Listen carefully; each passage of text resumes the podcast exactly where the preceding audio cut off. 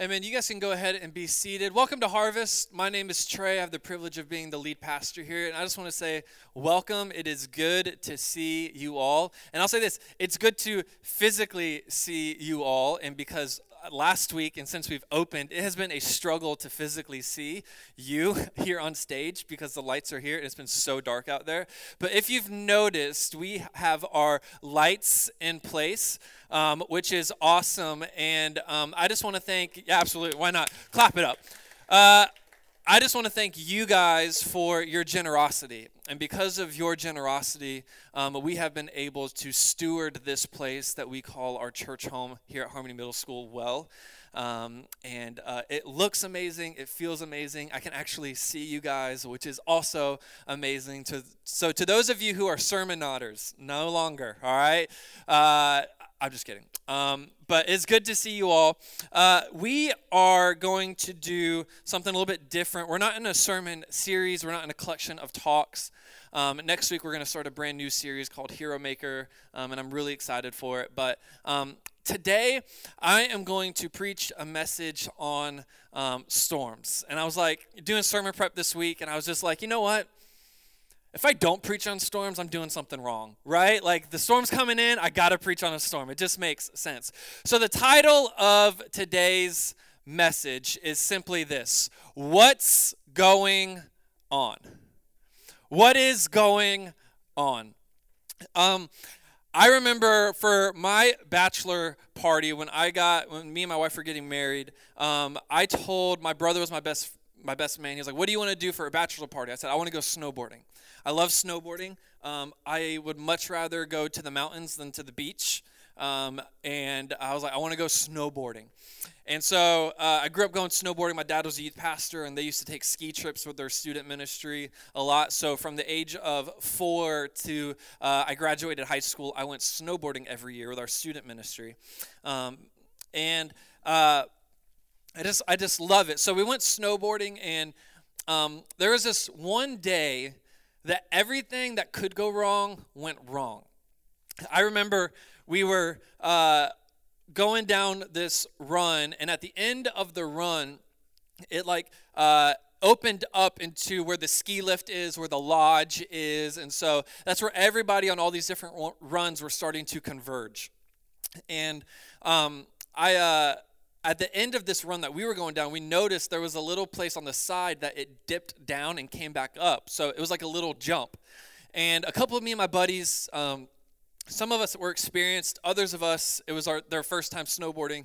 Um, and uh, I go down, I do the jump. It wasn't anything crazy. I maybe got like a foot of air. All right. So before you think like this guy's X Games, no, I'm not. Like it was, it was pretty pathetic. But in the moment, um, you feel like amazing. So like I jump up, I land, I, I like I stop and I look back and I'm like righteous. And uh, I turn around and another one of my buddies hits it. Um, and then it's um, my brother's turn to come and hit this jump. Now it was my brother's first time snowboarding, and uh, he comes down the mountain and he jumps in mid jump, he just goes parallel to the ground. And then he hits really hard. Uh, and I could tell something was up, but I didn't think anything of it. And so we just, uh, he, he got up, and I'm like, Are you okay? He's like, Yeah, I'm good. As I'm checking on him, I hear this person screaming. And I look up at the ski lift, and some person is hanging on to the ski lift. They had fallen off the ski lift and they're hanging on to it.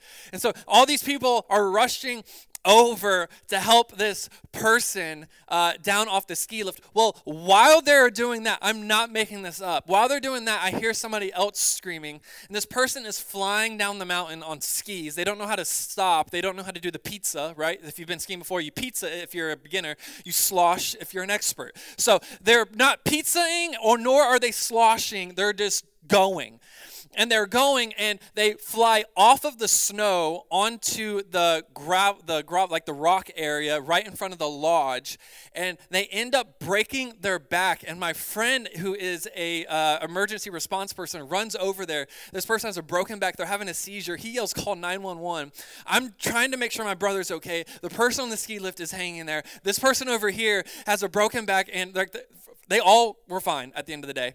Um, but uh, I was like, there was a moment I was like, what is going on right now? Like, I was like fearful that we were about to get bombed or something. Like, that's like the next step of chaos at that point, or an avalanche by all means. I just didn't know what was going to happen. And I got to this moment where, like, that's happening, this is happening. The person was like, my brother's hurting. Like, what is going on? And maybe, and I don't, I don't know your story, but maybe even now, or you have been in, in moments where you look around at life, you look at our culture, you look at your home, you look at your family, your friends, your community, whatever, and there is so much going on that you ask the question a lot, and maybe internally, maybe not audibly, what is going on right now? Like, what is going on in our home? Like, why is there this tension between me and my husband, and me and my spouse, me and my kids? What is going on in my workplace? Why do I feel ostracized and marginalized? What is going on in our country right now? What is going on in our world? There's brokenness, there's disunity, there is natural disasters going on. Like, what is going on? What is going on? We're going to be in Mark chapter 4, and a little bit of uh, what's been going on in Jesus' life and the disciples' life is this Jesus uh, has been teaching. In fact, he's been teaching and healing so much that his name is beginning to spread. So multitudes of people are coming to hear this guy preach and speak. And so Jesus positions himself into uh, the shoreline, and there's a mountainside that people are just listening to him speak. Well, there's so many people, uh, he has to get on a boat and push himself offshore just to talk to everybody. And from Mark uh, chapter 4, verses 14 through um, verses 14 through 34 here's what jesus is teaching. He's teaching about if you sow a seed of faith and you give it time for it to be nurtured if you uh, give a small seed of faith and give it nurture it will grow exponentially. So he teaches this big lesson on faith to this crowd and he takes time to explain what he meant to his disciples uh, a little bit more in depth right after that. And it comes time where the day is coming to an end. And Jesus, on his mission, has got to get from one side of the sea to the next. And so he looks at his disciples and goes, Hey, we've got to go to the other side.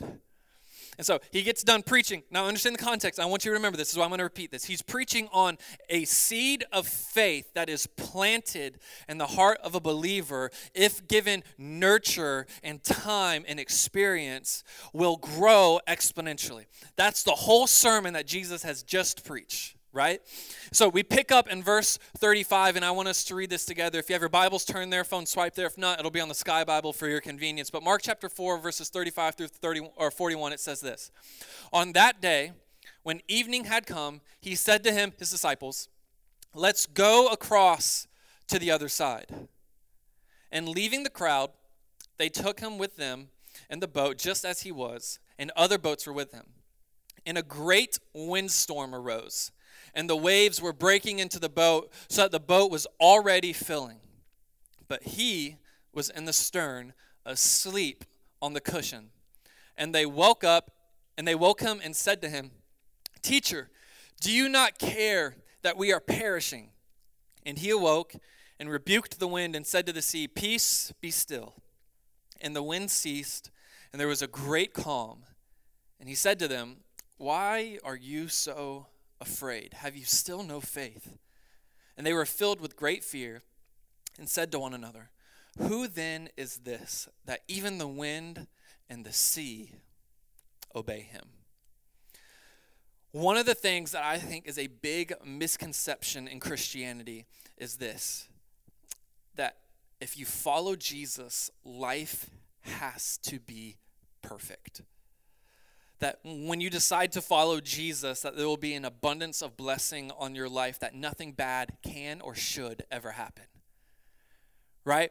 And when bad things do happen, we have a woe is me moment. Like, I've been to church, I serve, I volunteer, I, I, memorize verses, I have centered my life around this. I have a sign in my kitchen that says, live, laugh, love, right? Like, I have done everything, God. What more do you want from me, right? And then when bad things happen, we're like, what is going on? But here's the truth that I think a lot of us forget sometimes. Just because you are in God's will does not mean you are out of harm's way. That just because you are in God's will does not mean you are out of harm's way. Here we have the disciples, right? I think it's important to note that Jesus invites the disciples. Jesus invites the disciples in verse 35 to go to the other side with him. He invites, and it says that disciples went with him and other people too. So, believers, disciples, and maybe some other people who weren't disciples, all in God's will, following him in obedience. And they were trusting him. And they're all following just as he asked. But because they were following Jesus, I think the last thing they expected was a storm, right? And because we're with Jesus, because they were with Jesus, we've said yes to him. Great. Two thumbs up. You're doing a great job. And when bad things happen, we automatically think we're out of God's will and we've done something wrong. But that is not always the case. Sometimes things just happen. And just because you are in God's will does not mean that you are out of harm's way. And then when we but we think though things have got to go perfect. And when things don't go perfect, boom. We think we're doing something wrong. How often is that our mindset? Is that your mindset? Is that my mindset of like, I'm in God's will, I should be out of harm's way, right? And then boom, a storm hits. And out of nowhere, winds arise and, and, and rain starts to come down, and, and you're in this huge storm where you are like, What is going on? Well, what is a storm? Sometimes preachers can like be very abstract and vague. Maybe you're going through a storm in life, and it could just be very non practical. Well, here's a storm. Here's what a storm is a storm is something that interrupts the ideal. That's what a storm is. A storm is something that just interrupts the ideal. Whatever your version of ideal is, where there's no uh, friction, there's no pushback, there's no struggle or harm, that's the ideal. And then when it's not ideal, because there is brokenness and because there is sin, that's a storm. So a storm is something that disrupts the calm sea, that disrupts the ideal. And some are big, some are small. Regardless, they can easily distract and grab our attention.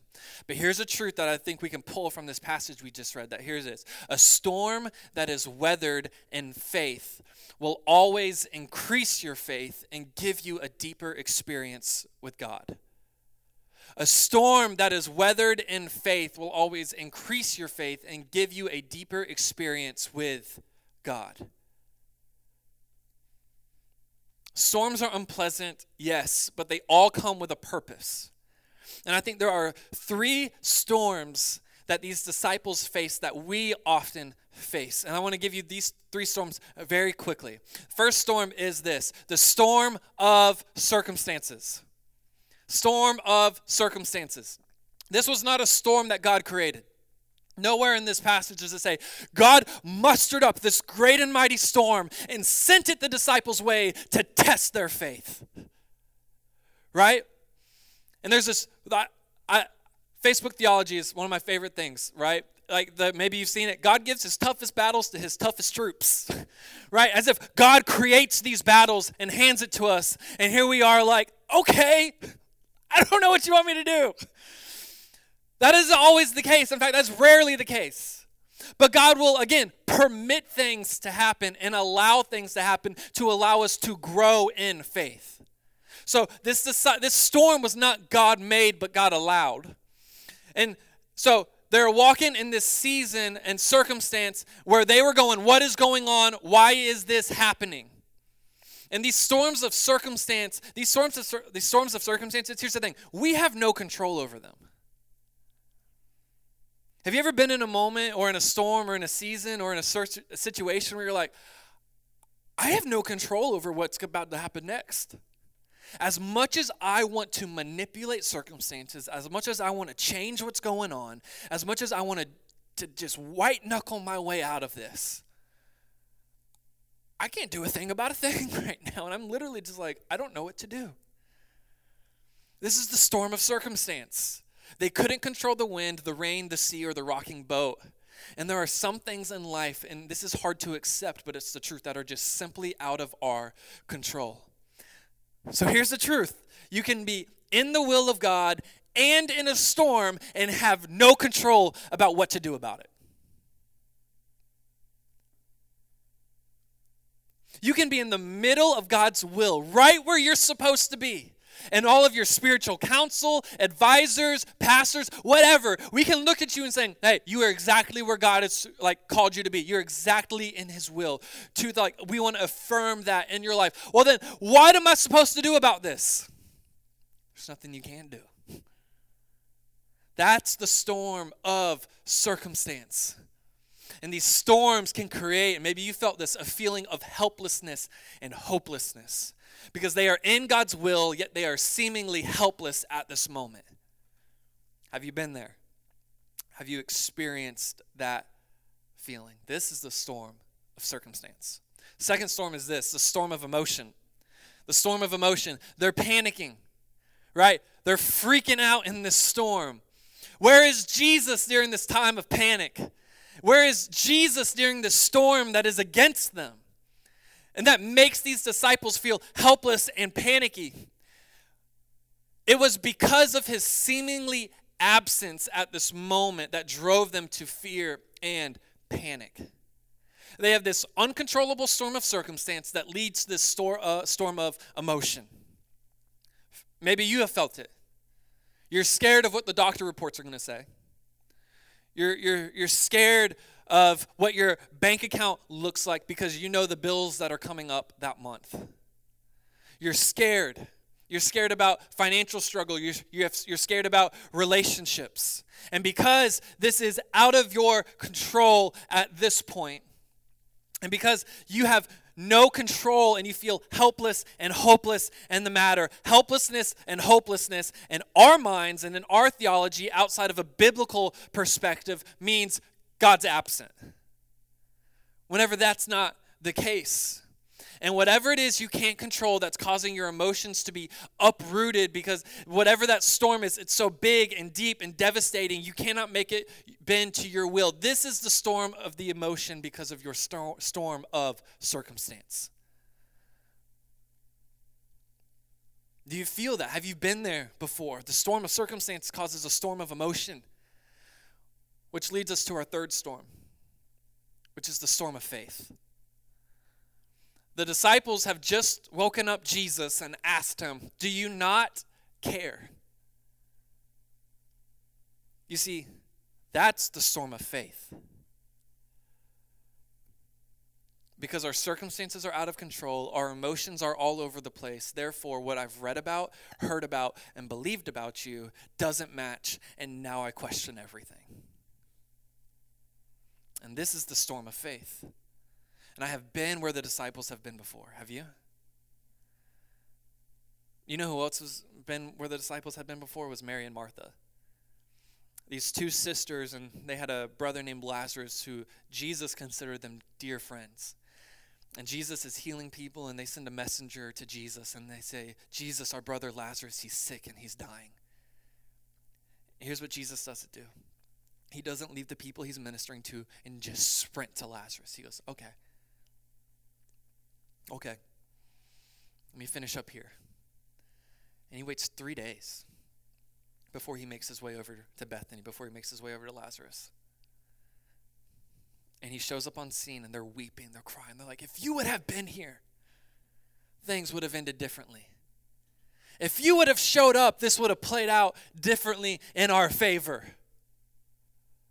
So the blame is put on Jesus. Do you even care? Have you been there?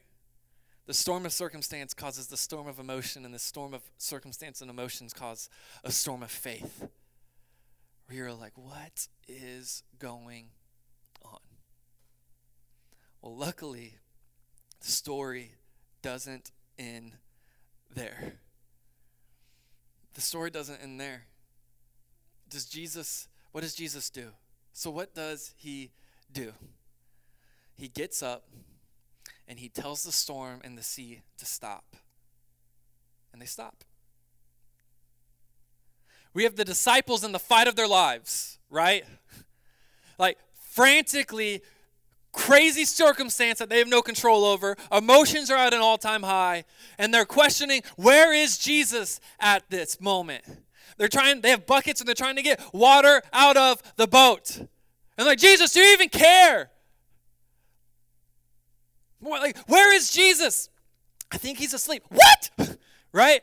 Like, first of all, what kind of melatonin did he take right before this? Because there's no way, right? If my white noise machine cuts off in the middle of the night, I'm awake and I'm angry, right? Here's Jesus asleep in the middle of a storm and in a boat, right? Two places you don't sleep well.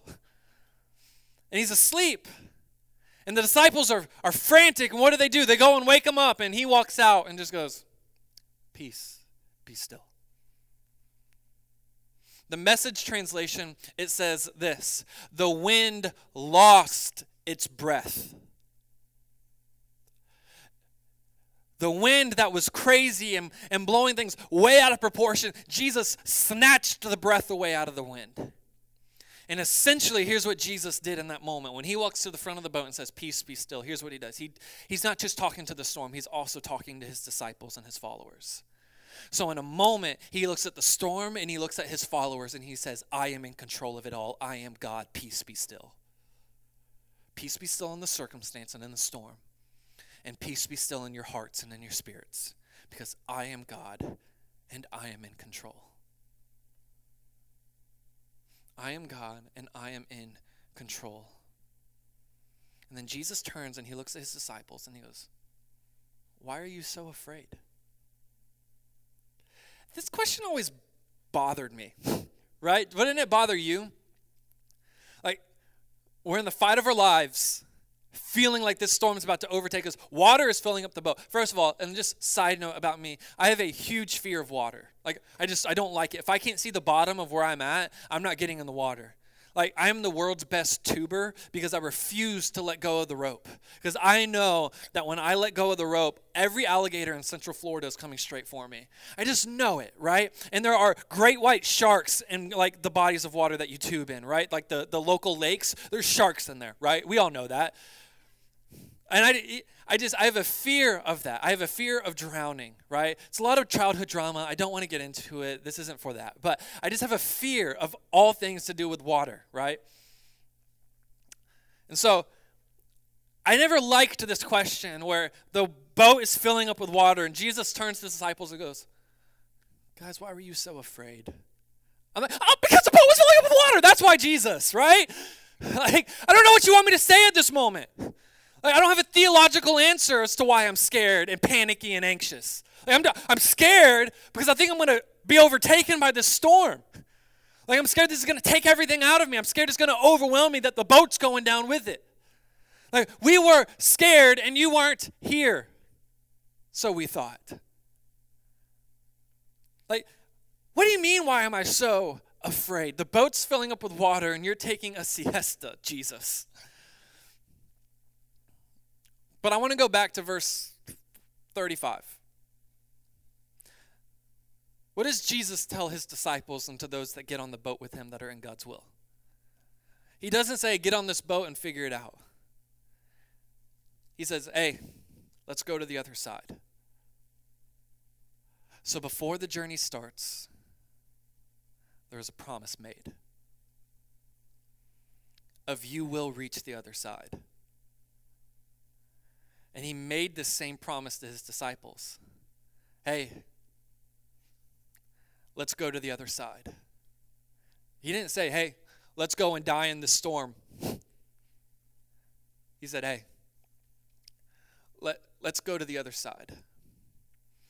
We left the shore full of encouragement because of my teachings on faith. This is what Jesus is pretty much saying. I just preached a message about a small seed of faith. If given nurture and time, it will grow exponentially. And now we have a moment where you had an opportunity to exercise faith and you freaked out. You left the shore full of encouragement because you were with me, and then a storm arose and now you question me. But I made a promise to you let's go to the other side. What happened? Their problem overrode his promise. And how often do we live in light of our problem rather than the light of his promises? Here's the thing when we live in light of our problem, we erase the notion that God ever made a promise. When our problem is the foundation of our lives that we are all encompassed by and standing on, hoping and praying that this doesn't give way, rather than the unshakable rock, which is Christ Jesus and his gospel and his promise. We, it, it, er, it pretty much erases the notion that God ever made a promise to begin with because we're not living like it and we can say all we want.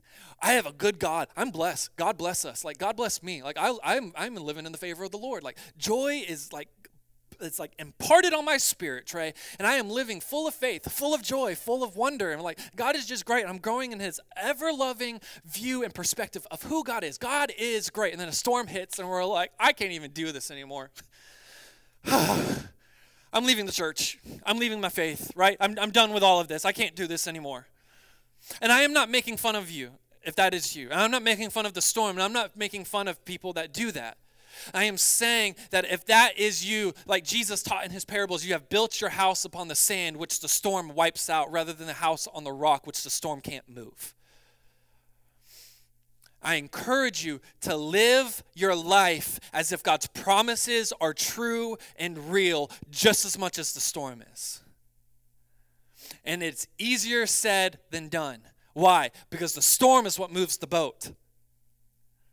The storm is what we feel on our face when it is hard to see because the rain is hitting so hard. We feel the water rising. The rain is coming down so hard. Lightning is all around us, and we don't know which direction is north, which direction is west, east, or south. We just know, and here's all you need to know that you're not alone in the boat. That when you don't see his promise and you all you see is his or the problems, the thing you don't need to internalize is the problem. The thing you need to internalize is the promise. The problem overrode his promise. Don't live in light of the problem rather than the promise. If the band wants to go ahead and make their way up, I'm, I'm almost done. We continue on in the story, and it says this. And it talks about how God doesn't ignore the storm. And he doesn't want you to deny them either. If you're going through a storm, call it a storm. Don't call it a sunny day. right? Don't think and say like, "Hey man, how you doing?" I mean, I'm good. You know, both my parents are in the hospital. I don't know if they're going to make it. Really struggling in my marriage. Don't know how we're going to go like don't know how we're going to figure this out. I'm really struggling with this. I'm really struggling with that. I'm really struggling and I don't I can't fill in every circumstantial thing or but if it's a storm, call it a storm. Don't call it a sunny day. Don't, don't live in ignorance.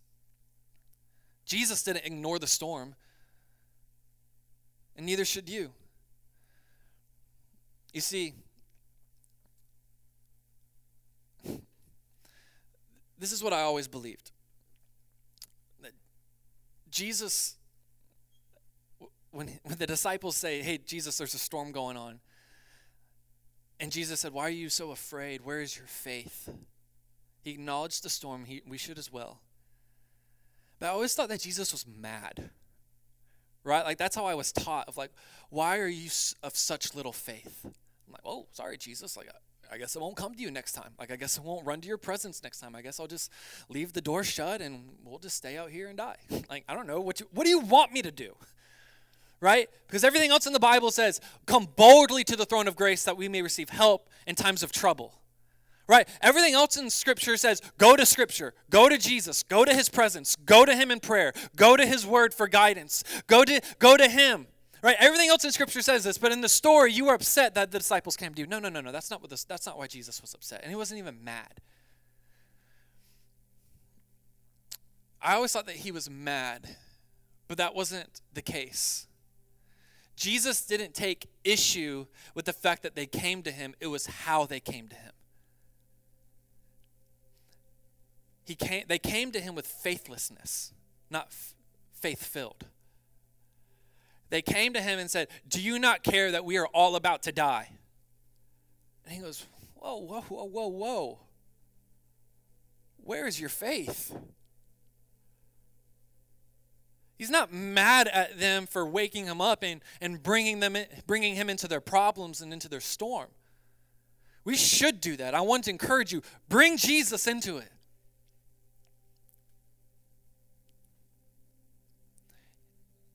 He took issue with the fact of how they came to him, with faithlessness, of we're going to die and you're not going to do a thing about it.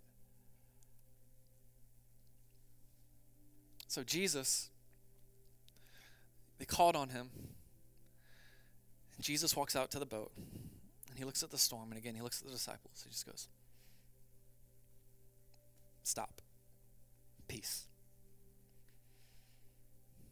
And the storm, it wasn't like it just like slowly just like stopped. It was a he sucked the, the breath out of the wind. And it just stopped. And the boat went from rocking and fear of just. The disciples look at each other. They're like, who is this guy that commands the storm? That commands our hearts, that commands our spirits, that commands our circumstances. Who is this guy? You see, Jesus is the great Redeemer. And he allows the enemy and circumstances to be less than ideal. Why? To deepen our faith and give us a greater revelation of who he is.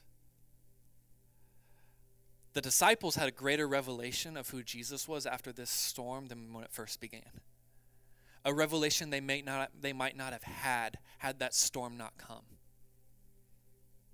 So God will allow disruption in our lives not because he causes the storm but because sin in Genesis chapter 3 entered into the world and this world is at a storm in a storm. And this world and our lives are impacted by the brokenness of sin that you and I are not innocent of but contributors to because we are sinners. Because of the brokenness of life, when storms come our way and Jesus doesn't step in and prevent the storm before it even gets to us, He allows the storm to come to give us a greater revelation, revelation of who He is, and He is in control. He is sovereign, He is powerful. He is the great Redeemer of all things.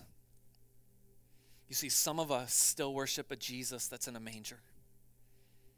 Some of us worship Jesus as if he's our homeboy, and he's not. He is a friend, but even equal, he is also king. He is also Lord. He is also creator of all things and he is to be respected and revered and worshiped as so. You don't worship your friend, or at least I hope you don't. But you do worship a king, you do worship a savior. And it's time we treat him and believe in him as if he is one. One that has all authority, all power, and can work all things together for good. And He wants to take you to a place of understanding and revelation that you've never been before. Let me say it like this Jesus will permit things to reveal things to show He's over all things, and we can trust Him and have peace in Him during all things. Jesus will permit things in our lives. He will allow hardships and struggles and circumstances that disrupt the ideal to reveal things about Himself to show He's over all things. And we can have faith in Him and peace in Him during all things. This is the mystery and majesty of Jesus. That sometimes He will calm the storms. And maybe you've seen it in your life where you prayed for a miracle and you saw the miracle. Sometimes he will say, Hey, I know things are rocky right now circumstantially. It's going to be okay. But this is where running to Jesus in faith, knowing he will work all things together for our good, is essential. So I end this message with this. This is not a message where I give you a lot of to dos or what do I take away and practically apply to my life. This is not a to do message. This is a what to believe message of when storms come, what do we believe? Here's what we believe. Are you ready for this? Jesus is in the storm with you and he will see you through. This is what we should believe that in every storm of life, storm of circumstance, storm of emotion, storm of faith, Jesus is in the boat too. And he will see you through. He will. What does see you through look like, Trey? There's a pastor who um, I don't know personally, but I know this story. His wife, they, are in their, they're in their 60s, and his wife got cancer, and they were praying, praying for healing.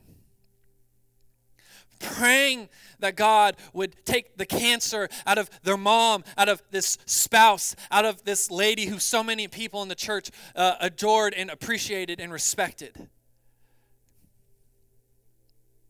And God chose not to heal her. And the son got up at her funeral. And with tears in his eyes, he just began to give this eulogy. And here's what he said I knew because we are followers of Jesus. Here's, here's what was going to be true. We were praying for healing. God was either going to heal my mom or he was going to heal my mom. He was either going to heal her of cancer on this earth or he was going to heal her in cancer when she saw him face to face. I knew my mom would be delivered. I knew she would either be delivered of cancer here on this earth or she would be delivered of cancer when she saw Jesus face to face. I knew that my mom would see a victory, whether a victory of health here on earth or a victory in heaven when the enemy thought that she he had her with discouragement and disruption and the storm of cancer and of life, but that victory was ultimately promised to God of let's go to the other side. You will make it. And that storm may not calm here on earth, but you will make it. And this requires what? Faith. This requires faith. Explain it to me. I can't always. And following Jesus is not always a life of explanation, more of sometimes it's just revelation that He is still good and He is still in the storm and He is still in control. And I pray and I will partner with you in prayer that He calms the storm. But if He doesn't calm it in our lifetime, I pray that he, I know that He will calm it in eternity. No matter what you're going through, Jesus is in the storm with you, and He will see you through. Trust the Savior in the storm, trust the promise in the problems. Go to Him in faith. Keep your eyes on Him. And just trust in God. Trust in Him. I'm going to end it with this passage, and then we're going to close in prayer, and we're going to close in a time of worship. And I'm not going to ask you to stand. I'm going to just ask you to stay in your seats. If you just need to give some things to God and say, I've come to you faithless, but today I'm coming to you faith filled and trusting and believing that you're in this boat with me. Because if I know you're in the boat with me, I know that peace is with me. Jesus did not say, Peace be still, because he conjured up peace from the universe. He said, Peace be still, because he is peace. And I trust that peace is in the boat with me. I trust that joy is in the boat with me. I trust that hope is in the boat with me. And we believe that. And as we pray, maybe you need to pray the lyrics to this song. That's what's great about these worship songs is sometimes they give language to feelings and emotions and thoughts we don't always know how to articulate. But I'm gonna I'm gonna read this passage, I'm gonna pray, and then you just do time with God. You meet with him. You have a moment where you go to him. Psalms 46 1, it says this God is our refuge, the person we run to when we're scared, we don't know what to do. He is our safe place. And not just our safe place, He is our strength. And here's the key Psalm 46 1 an ever present help in times of trouble. That is a promise that is over your problem. Heavenly Father, we love you and we're thankful for you. And God, we pray this morning that I don't know the stories and I don't know the storms, I don't know the circumstances, I don't know the emotions, I don't know the faith, but here's what I do know. I do know that you're here, you're good, you're present, you're active. Your spirit is stirring in the hearts of people as I speak. And as we opened your word, you are doing a work in somebody's heart. You are creating a moment in which they can accept truth. And here's the thing about you moments create movements so that way when the next storm arises, that maybe that storm of emotion and that storm of faith doesn't, we don't have to walk through it because our storm of circumstance circumstance did not override ride the storm of your presence. And God, I the, the, the promise of your presence. And so, God, this morning we worship you, we praise you, we bring all things before you, knowing you're over all things, above all things, in control of all things, and in all things. Thank you for being in the boat with us. Thank you for being present in the storm, for being our refuge and strength. And God, I pray this in faith over the people's lives, over their spirits, maybe not even over their storms, but over their spirits. God, peace be still. In the name of Jesus, in faith, amen.